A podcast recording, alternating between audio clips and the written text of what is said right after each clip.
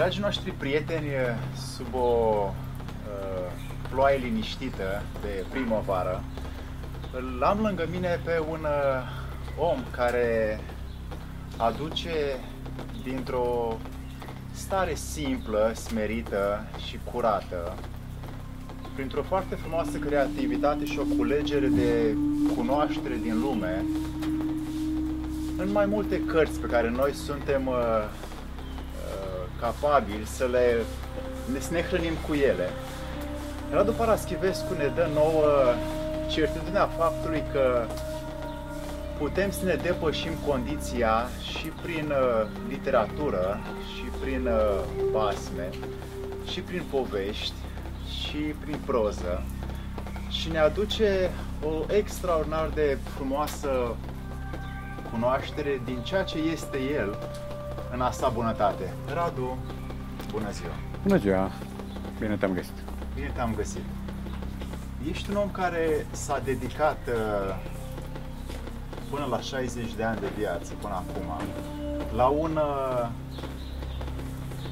la o muncă pe care tu ți-ai, uh, ne-ai oferit-o nouă. De ce ai ales și cum ai ales de când erai tu mic să devii uh, prozator? Da, uh, două corecturi. Una, încă n-am 60 de ani, o să-i fac, e adevărat, și e ziua aproape. Uh, doi, nu mi-am propus de mic să devin prozator. Cred că dacă există un copil care vrea de mic să se facă prozator, copilul a trebuie dus la medic repede pentru că înseamnă că are niște probleme mari și nelămurite. Okay. Eu am vrut să fiu un copil normal care bate mingea intrând astfel în concertul copiilor normali care bat mingea fie la Lugoj la margine de oraș pe câmp, fie în București într-o curte betonată sau într-o pauză uh, de la ore sau în locul unei ore la care se chiulește, da, pentru că am fost uh, un chiulangiu, nu am fost un premiant, am fost premiant doar până în clasa 4 Pe urmă am început să-mi trăiesc viața de, de elev cu toate culorile. Și scrisul a început să-mi dea târcoale Uh, cred că în jurul vârstei de 20 de ani, în jurul. Uh, dar fără să am atunci ambiția să fac din asta o profesie, pe de o parte fiindcă nu mă consideram capabil, cum foarte sincer, eram încă în perioada de acumulări. Citeam pe rupte, adevărat, scriam puțin și aproape rușinat sau rușinos uh, în ideea că lucrurile pe care le scriu ar putea fi citite de cineva și firește criticate. Um, pe de altă parte, era aproape o erezie să pretinzi tu la 20-20 ceva de ani că o să fii publicat în România comunistă, în niște condiții de cenzură care se tot înăspreau, uh, în condițiile în care ce scriam eu era nu necomplezent, dar era fără tangență cu socialul, cu poezia socială, fals patriotică. Deci nu aveam nimic din determinările unui om care poate publica sub comunism. Uh, am vrut, e adevărat, de pe la 20 ceva de ani să scriu. Am și început să scriu ceva absolut idiot, deci sunt foarte sincer. Despre ce? Uh, despre armată. Eu am și astăzi cicatricele unui stagiu militar de 9 luni, care mi s-a părut o pierdere timp de plină și o incursiune profundă în școala absurdului. Uh, și am vrut să fac ceva de nefăcut. Adică să fac un jurnal, să scriu un jurnal post festum Adică să scriu în 81 uh, un jurnal despre armata mea din 79-80. Asta îți vorbește despre alcătuirea mea complicată și neîncheiată la toți nasturii. Uh, a fost un fel de răzbunare uh, față de lunile alea irosite, de fapt. Și după, știu eu, 20-30 de pagini, mi-am dat seama că e o glumă și nu dintre cele mai bune și am folosit falsul jurnal ca pe un exercițiu literar, ca pe o uh, formă de a vedea dacă sunt, ca pe un instrument de control, să văd dacă sunt în stare să duc un text de oarecare respirație până la capăt. Uh, peste asta s-a placat plăcerea de a traduce. Pentru că, de fapt, eu am început ca, ca traducător. Și aici a fost o luptă, pentru că romanele sau, mă rog, volumele pe care le-am tradus, un roman și o culegere de eseuri, în anii 80, nu puteau fi publicate din motivul că eu nu știam pe nimeni nicio editură, nu știam nici unde sunt editurile. Uh, dar plăcerea asta am dobândit-o și am rafinat-o și am îndesit-o ajungând ca la ora asta să am peste 115 cărți traduse. E, Breșa, dacă de, pre, de Breșa poate fi vorba, a fost în 1991, pe la finalul lui 91, când mi-a apărut prima traducere. O traducere din franceză, masacrată de editor. Editorul nu era editor de meserie, era ceva uh, convertit în editor, militar de carieră, așa. Um, a fost o carte care pe mine m-a îndurerat ca apariție, deși era debutul meu, sau tocmai pentru că era debutul meu în meserie. Publicatul a venit greu. Uh, între timp, e adevărat, pofta de scris uh, mi se amplificase, pentru că traducând, devii la un moment dat Uh, nu rivalul celor pe care îi traduci, ci devii un fel de învățăcel care ar vrea și el acolo pe raftul la care, uh, în care sunt găzduiți uh, scriitorii. Iar debutul ca scriitor l-am făcut târziu, în 2000, că bon, se împlinesc 20 de ani acum. Asta ar fi istoria pe scurt a scrisului meu. Deci nu am avut din capul locului o patimă mistuitoare pentru scris, dar pe parcurs mi-am dat seama că să zicem că m-aș pricepe la lucrul ăsta și m-aș pricepe în accepția meșteșugărească a termenului, mai degrabă fără înaripări ezoterice și mai mult cu instrumentele telurice ale unui om care, să zicem că se pricepe să lege cuvintele între ele, să facă din ele fraze, din fraze paragrafe și din paragrafe cărți. Cam asta ar fi povestea. Și în spatele editurilor tale pe care tu le-ai scris, uh, care este misiunea pe care tu o lași? Ei, uh, o să râs, dar, sau poate nu să râs, dar nu mi-am pus niciodată problema în termenii ăștia, care sunt niște termeni gravi, uh, serioși, câteodată chiar solemni. Uh, eu nu am simțit uh, împuternicit de cineva să am o misiune și mi s-a părut uh, nepoliticos din partea mea să mi-o asum și să o declar ca atare. Uh, sigur că există o dorință. Dorința este de a fi citit, este poate și o ramificația orgoliului, da? mai ales dacă o combin cu o zodie care chipurile ar găzdui mulți orgolioși, leul în speță, uh, dar îmi place să, să spun povești. Probabil că asta este explicația cea mai uh, curată. Fiind un consumator de povești și crescând cu ele și crescând într-o casă cu pereții acoperiți cu cărți, am dezvoltat și eu plăcerea asta de a scorni, uh, de a pune în pagină, de a povesti, de a strânge în jurul meu figurat, la figurat, un cerc de oameni care mă ascultă, respectiv mă citesc, de a face ca acest cerc să uh, capete proporții, să devină uh, numeros, să devină național, să devină transnațional, pentru că acum, în ultimele decenii, poți fi citit, bine mersi, din San Francisco sau din Papua sau mai știu de unde. Um, și dacă există o misiune, cred că mai degrabă aș spune că este o misiune a plăcerii simple și a plăcerii prin citit, pentru că cred și astăzi că poți vedea în citit o formă de prieteșug și o formă de plăcere. Uh, sigur că a existat o perioadă îndelungată, uh, accepția potrivit căreia cartea era, dacă nu un instrument de tortură, în orice caz un medicament neplăcut, pe care trebuie să-l înghiți, n-ai încotro, n-ai ce face, crești mai sănătos dacă ai și cărți în tine. Uh, da și nu. Da și nu. Eu de multe ori am spus, nu, omul poate trăi fără cărți. A, că trăiește mai sărac?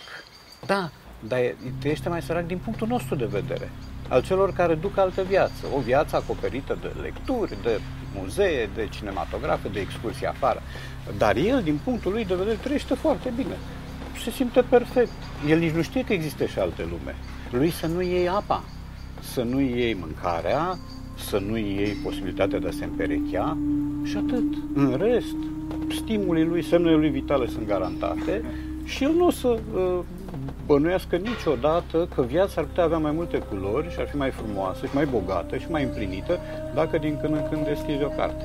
Uh, rezumând, uh, misiunea mea, dar cu trei perechi de ghilimele, uh, este de a face plăcere unor oameni pe care îi cunosc sau nu și cărora le ofer din când în când câte un text, câte o carte pe care să o citesc.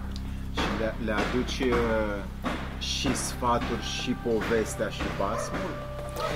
Ei, sfaturi. Aici, dacă cineva vrea să desprindă sensuri moralizatoare, sigur, e liber să o facă. Există o uh, categorie de cărți ale mele care sunt pretențios spus cărți documenți. De fapt, o, un portret posibil al României ultimilor 10-15 ani. Și astea sunt cărțile mele de texte adunate, de eseuri, de mici comentarii în marginea ceea ce se întâmplă cu noi, social, politic, cultural, economic mai puțin. Social, în primul rând. Uh, altfel, uh, cărțile mele sunt uh, plutiri și sunt fie romane, adică forme de escapism, cred eu, prin care te duci de aici din imediatul zilei și pleci undeva în Portugalia medievală sau în Italia, în Roma barocă sau în Irlanda stăpânită de foamea cartofului și ți și publicul cu tine, pentru că publicul va vrea să meargă. Am spus de multe ori, cartea e o agenție de librărie, e o agenție de turism perfectă. Nu costă mult, are destinații universale, îți oferă capacitatea, mă rog, prilejul de a trăi mai multe vieți citind aceeași carte. Trăiești o viață cu fiecare personaj al cărții, malefic sau uh, erou sau, știu eu, salvator. Um, și cred că asta este povestea din spatele cărților. Nu mi-am propus să scriu o carte pentru ceva anume dacă ar fi să caut excepții, aș găsi într-o carte uh, cu titlul România în șapte gesturi, care a fost scrisă într-un acces prelung uh, de furie. Furie față de ce se întâmplă cu noi în jurul nostru, furie față de gesturile publice ale, ale unor oameni de la care ai avea alte așteptări, mă rog, nu de la toți, de la unii. Și a fost o carte scrâșnet, o carte scrisă sub Imperiul Revoltei, Eh, și o carte prin care am încercat să fac o minimă reparație unui document terfelit de puterea politică, și anume Proclamația de la Timișoara.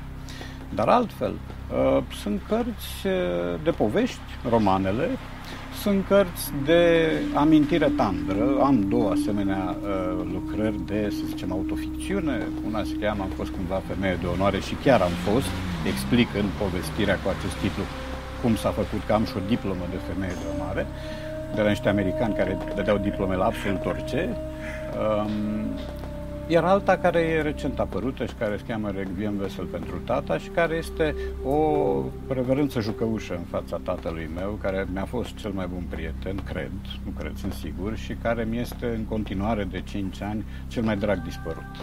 Și pe dispăruți de obicei îi plângi, uh, îi jelești, pentru ei te îmbraci în negru, adopți posturi solemne, nu, eu l-am râs pe tatăl meu, pentru că el a fost un om care împrăștia râs în jurul era un pontos. Ce ai primit de la el? E, păi am primit Ce multe. Valori? Am primit multe. Am primit, uh, în primul rând, valoarea prieteniei care mi s-a rafinat prin relația cu el. Relația cu el n-a fost o relație profesor-elev sau părinte-copil, o fi fost și așa ceva în anumite momente când era inevitabil și când plafonul meu de înțelegere nu depășea un anumit nivel. Dar uh, în anii de, de după adolescență sau din adolescență încoace, noi am fost prieteni. Și au, am fost genul de prieteni care și-au spus foarte multe lucruri, uh, zăvorând uh, o anumită taină, taina relației cu femeia. Deci acolo eu n-am avut curaj să întreb, el nu s-a priceput să-mi spună. Uh, și am uh, fost niște, a fost așa un fel de tango al stângăciilor și al ambiguităților. Uh, în rest, însă, am vorbit despre cavalerism, despre onoare. Tata a fost și cavaler și cavalerist. El a făcut război la Care cavalerie. Care e diferența între cavaler și cavalerist?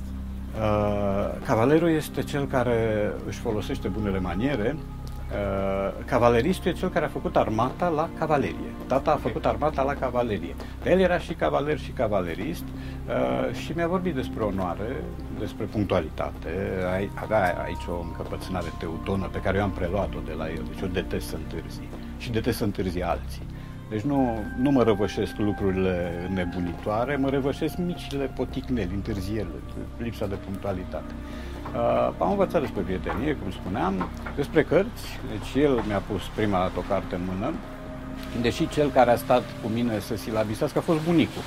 Dar bunicul o făcea ca agent al tatălui meu. El era mai liber, n-avea serviciu și atunci putea să mă supravegheze. Dar tata mi-a vorbit despre cărți, a scris și el două volume de poezii. Uh, tata era cel care cutreiera prin librării, nu trecea săptămână să nu intre de trei ori în librăriile cu ce aveau ele atunci, iar eu îl copiez într totul, rar pierdea o expoziție de pictură, rar rata câte o simeză, câte o uh, poveste de genul ăsta, câte un vernisaj. Um, și aici să zicem că l-aș fi moștenit, însă e adevărat că eu m-am dus să văd mai degrabă ce în afara României, uh, ca, așa cum fac mulți, care spun ce avem noi aici e la îndemâna noastră, putem merge oricând. Dar la Florența nu ajungem fiecare zi. Eh, și lucrurile bune pe care tata mi le-a instilat rămân cu mine și mă ajută să-i refac din când, din când în când portretul. Pentru că este și astăzi, la aproape 5 ani de la plecarea lui, este uh, absența pe care eu o simt cel mai dureros, cel mai acut. În mod normal, când un om îți moare la peste 94 de ani, privești lucrurile cu firescu pe care ți-l dă uh, certitudinea că nimeni nu e muritor sau aproape nimeni. Uh, pe când uh, la mine lucrurile astea n-au funcționat. Deci la mine rana e încă vie și poate că requiem ăsta vesel pentru tata a fost o încercare de a pune un pansament pe rana asta. Uh, ai primit ca un fel de impuls de la el să te duci să cauți și tu mai departe și să scoți mai mult din dinăuntru tău.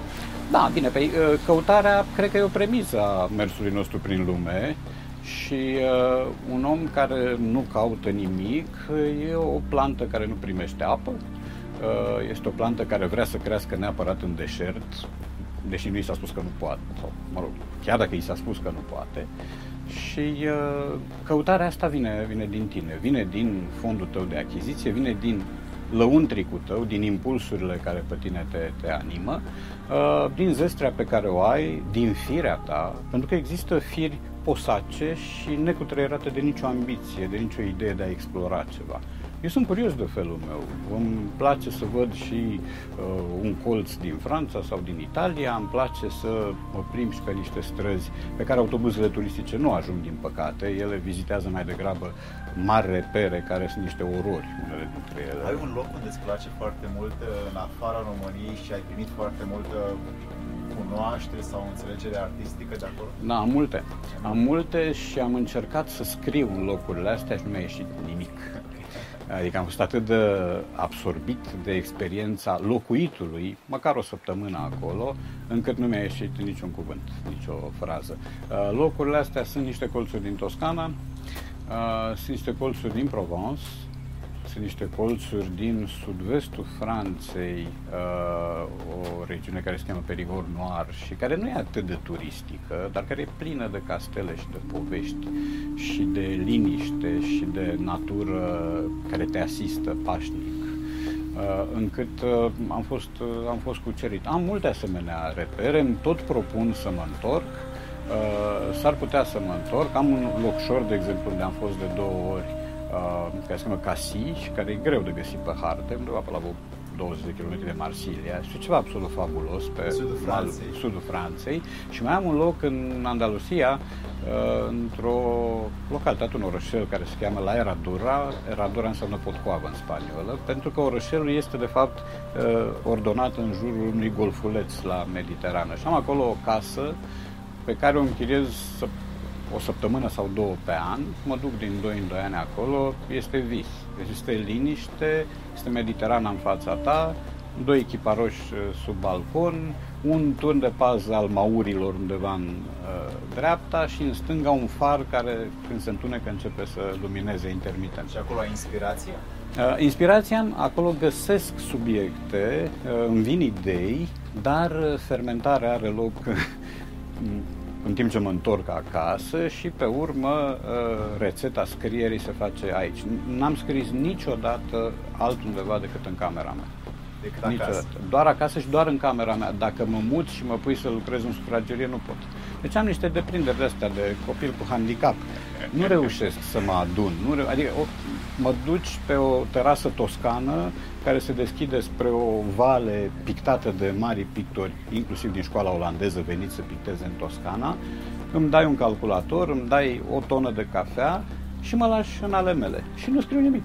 Și stau și mă uit.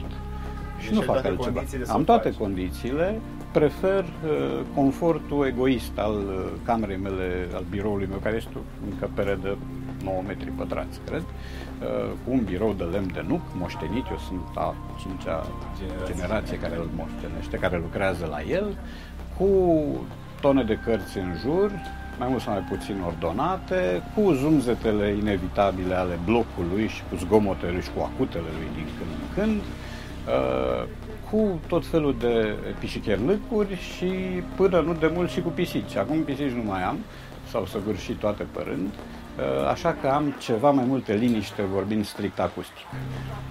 Radu, noi primim, noi tineri, primim foarte multe lucruri din jur, primim din mass media, din social media, din experiențele părinților, primim atât de mult încât nu știm ce să facem cu așa multe lucruri frumoase. Care este pentru tine acest proces de digestie care noi trebuie să-l facem, cum îl vezi tu ca noi să-l punem în aplicare? Gândim ceva, ne hrănim, înțelegem și după aia aplicăm.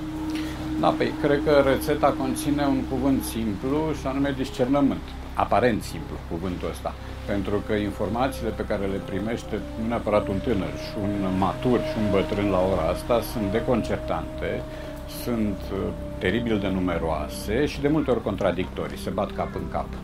Și nu mai știm care este și nu mai știm, da, nu mai știm și atunci trebuie să mergem la emițătorul știrii să-l vedem cum arată, să vedem de unde a preluat la rândul lui informația aceea și încet, încet, dacă avem discernământ suficient, ne lămurim că e vorba de o informație adevărată sau e vorba de un fals, sau e vorba de o tentativă de provocare a panicii sau de un zvon conspiraționist sau de o alarmă falsă. Uh, astăzi, mai mult ca oricând, trebuie să ne testăm discernământul de multe ori pe zi, pentru că afli uh, din sursa A că nu există nicio posibilitate de conflict și din sursa B că posibilitatea, probabilitatea conflictului este mare și conflictul inevitabil. Ori ambele afirmații nu pot fi uh, adevărate. Uh, deci este un test al adevărului și al minciunii, uh, de fapt, ceea ce trăim noi astăzi. Cum îl simți? E mai mult un gest de simțire sau un gest de raționament?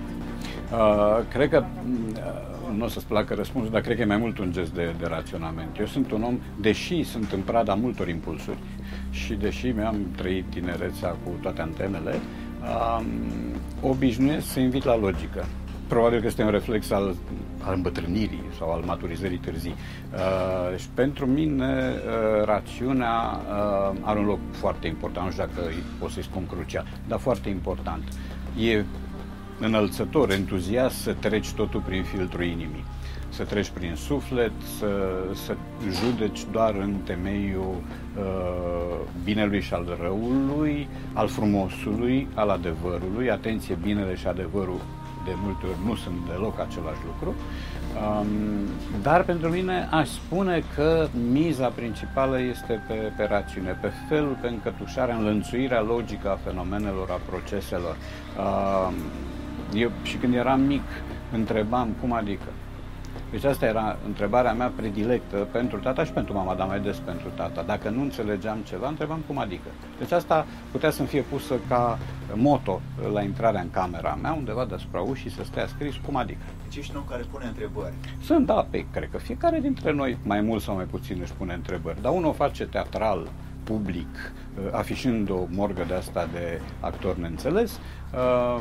altul o face în intimitatea propriului laborator cerebral, altul o face cu o carte deschisă pentru că acea carte i-a declanșat o serie de întrebări. Fiecare se întreabă, dacă nu te întreb chiar nimic pe lume, existi în registru pur biologic. Și de ce unii oameni care se întâlnesc uh, mai mult vorbesc despre ce se întâmplă și nu pun întrebări altora, nu află de la alții, nu vor să cunoască de la alții?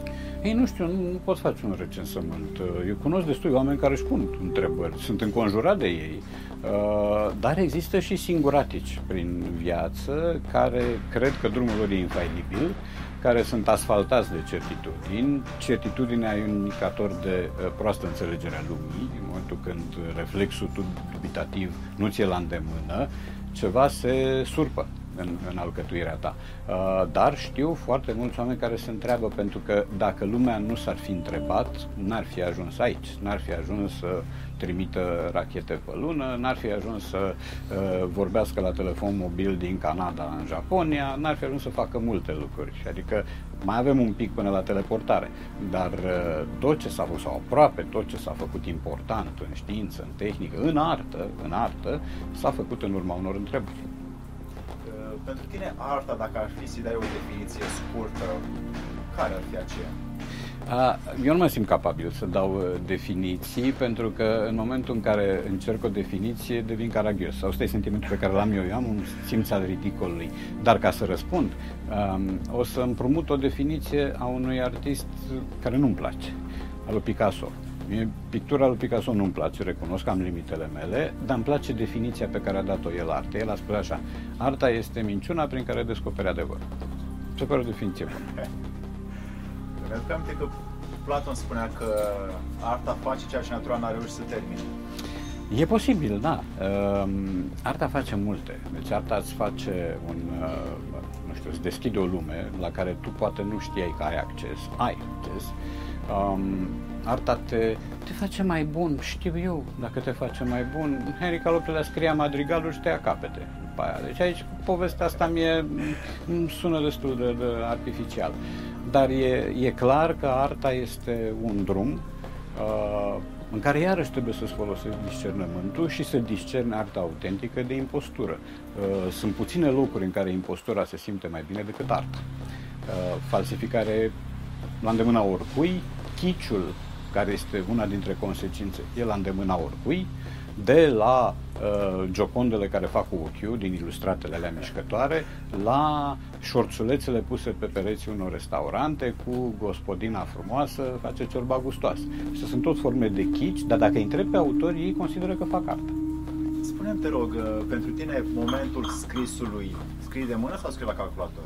Scriu la calculator, uh, Cărtărescu e cu scrisul de mână, dar deci nu intru pe teritoriul lui, dar el are și o alcătuire specială, deci el, el are un laborator cu totul ieșit din tipar. Um, dar eu scriu la, la calculator de mulți ani, am scris de mână o vreme, am și traduceri, încă am traduceri scrise de mână, am și o carte scrisă de mână, am păstrat-o acolo pentru Muzeul Paraschivescu, sigur, nu o să existe așa ceva, dar orgoliu mă împinge. În spiritualitate va fi.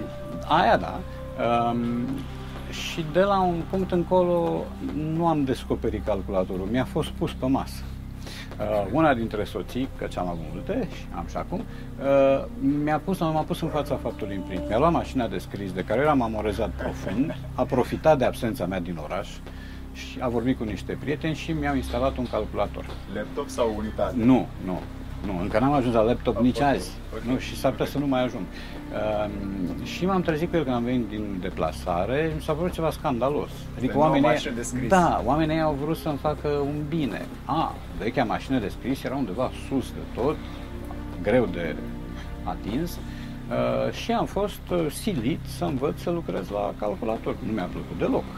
Uh, am ajuns la Humanitas la începutul 2003 și știam despre calculator doar că trebuie să-l bagi în priză ca să funcționeze.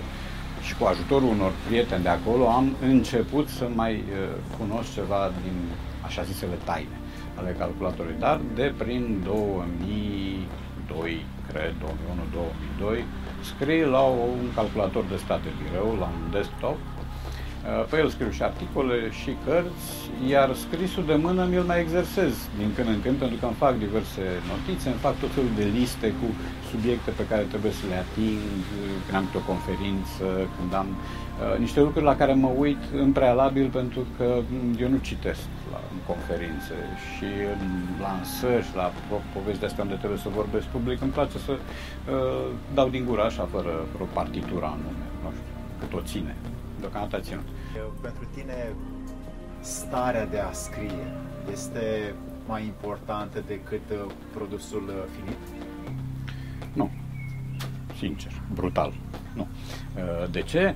Pentru că starea de a scrie, din punctul meu de vedere, e o vorbă frumoasă și o iluzie în ce mă privește. Aș vrea să ajung în starea de a scrie, așa, în, în accepția generoasă a acestei formule. Uh, eu scriu când dă Dumnezeu. Noroc că Dumnezeu dă. Uh, dar când dă Dumnezeu nu înseamnă când se pogoară un, uh, așa, un șuvoi de inspirație de sus, ci când îmi găsesc timp. Eu am un calendar aglomerat, tot felul de lucruri pe care trebuie să le fac, mergând de la articole, la comentar meciuri de fotbal și de la scris cărți la tradus cărți Așa că nu am o disciplină a scrisului care să-mi asigure o stare a scrisului. Deci nu am privilegiul altora care, e adevărat, nu s-au risipit în atât de multe direcții și care își pot ordona chiar un program de scris. Cunosc scriitori, celebri sau doar cunoscuți, sau semi-cunoscuți, care au disciplina scrisului, ceea ce înseamnă două ore dimineața sau patru ore dimineața, dacă se poate într-un, într-un bar, într-o cârciumă. Uh, Vargas Llosa scrie într-un bar din Madrid. Deci are locului de unde scrie, unde scrie de zeci de ani. Uh, Cătălin Dorian Florescu face același lucru într-un local din Elveția. Mircea Cărtărescu scrie o oră. Am citit-o adineauri din jurnalul lui în creionul de tâmplărie. Uh, o oră pe zi stă și scrie și după aia scoate scrisul din preocupări. Deci nu mai discută nimic despre cartea aceea. Discută despre vreme, despre incași, despre orice altceva, dar nu despre carte. Ei nu, la mine e altfel. Eu scriu când având deja un subiect, o poveste, o dorință de a spune această poveste, îmi găsesc și timpul fizic, concret, ca să o pun în pagină. Uh, și pentru mine, mai important din punctul ăsta de vedere, inevitabil, devine produsul finit.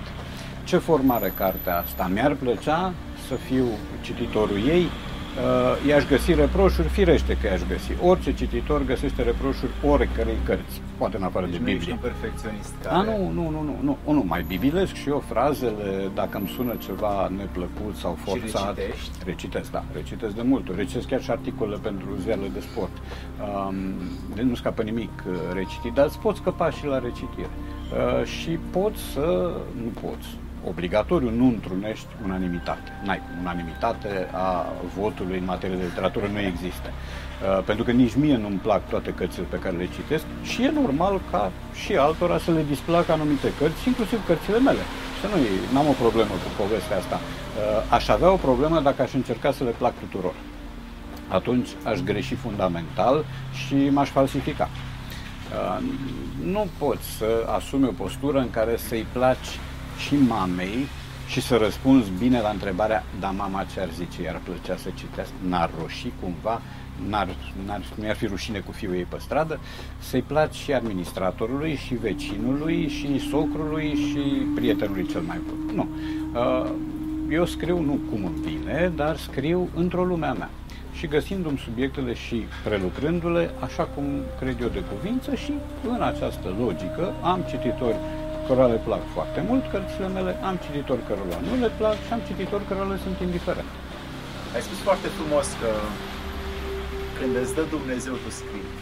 Da, da, da, da, îmi dă Dumnezeu din două puncte de vedere. Îmi dă, adică, din când în când îmi trimite câte o undă uh, și eu nu, nu, nu declar în interviuri, uh, am fost mușcat de vizitat de Muza Inspirației, ci pur și simplu simt că e ceva care vine și din altă parte, nu vine doar din mintea mea și uh, îmi aranjează viața în așa fel încât să îmi rămână timp și pentru scris. Ce înseamnă îmi aranjează viața? Printre altele mi-asigur o sănătate bună. Pentru că eu sunt un om care la aproape 60 de ani nu are nicio zi de concediu medical și nicio zi de spital ceea ce e ok. Și nicio boală în afara unui diabet cu care mă consolez că e disfuncționalitate, nu e boală și dacă nu doare, poate mai puțin. Deci munca te însănătoșește. Uh, mă, mă păstrează, nu știu dacă mă însănătoșește, dar mă păstrează într-o stare de funcționare și într-o stare de activitate și de alertă a simțurilor, a corpului, a gândului, a minții, uh, care îmi face bine. Uh, de aceea nici nu mă gândesc la ideea de pensionare. Uh, pentru că sunt mulți care în pensie sau în vârsta de pensie văd limanul izbăvitor. Să ajung odată acolo. Nu, pentru mine e indiferent, că de pildă mai sunt 5 ani acum până la pensie. Și ce dacă? Tot ăla o să fiu. Bine, nu o să mai trebuiască să mă duc la Humanitas. Ok, asta o să fie singura definiție. Dar în rest, dacă eu voi fi sănătos și lumea va avea în continuare nevoie de mine, programul meu și viața mea vor fi cam aceleași. În multe din picturile din transcentism este pictat un fel de înger care ia mâna artistului și ori pictează, ori scrie, ori sculptează. Uneori da. tu ai spus de aceste unde care te, pe tine te mișcă și pui mâna pe condei, azi pe tastatură și scrii.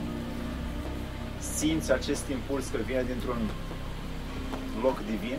Um, nu știu dacă îi spun loc divin, poate nu folosesc chiar cuvintele astea, dar simt că e ceva care se situează dincolo de mine. Există o doză de conținut, să zicem așa, în mine, pe care eu îl transmit mai departe și există din când în când și vizite din, din altă zonă, într-o zonă la care eu, nu știu dacă am acces, intuitiv aș spune că simt niște lucruri și încerc niște lucruri și am niște uh, dialoguri, uh, dar e ceva acolo. Deci cred că asta, formula asta ambiguă rezolvă. E ceva, e ceva acolo. Trebuie să fie ceva acolo, că altfel nu s-ar putea. Uh, asta însă nu înlătură cealaltă componentă a părerii mele despre scrisul meu, uh, care este o părere profund telurică. Eu sunt un meșteșugar. Sunt un om care scrie cărți așa cum altul coace pâine, altul face pantofi sau mezeluri. Uh, nu-i nimic înjositor în povestea asta. Uh, totul este să fii un meșteșugar care să aibă clienți. La poarta căruia să vină mușterii, pentru că altfel, dacă devii propriul tău cititor, ești într-un mare impas. Dragii noștri prieteni, Radu ne-a arătat o parte din a sa intimitate și modul în care el primește acest dar și har să ne dea nouă frumoasele sale lucruri interioare și ne-a arătat și cum noi, sau prin ce modalitate noi am putea și noi să primim semnal la rândul nostru să facem artă, să facem din tot ceea ce facem această muncă de meșteșugar, fie că suntem antreprenori, fie că suntem ziariști, traducători și putem să aducem aceste elemente unde nu știm de unde vine prin, prin noi, într-o materie care să o lăsăm uh, posterității mai departe după ce noi nu o să mai fim. Radu, mulțumesc foarte mult pentru Bucuros. ceea ce ne-ai uh, dat. Uh, pentru mine a fost foarte mult să primesc asemenea lucruri de la tine și cred că și pentru oamenii care o să vadă acest film. Și vă susțin să citim împreună, că și eu am această muncă de făcut cărțile Radu Paraschivescu.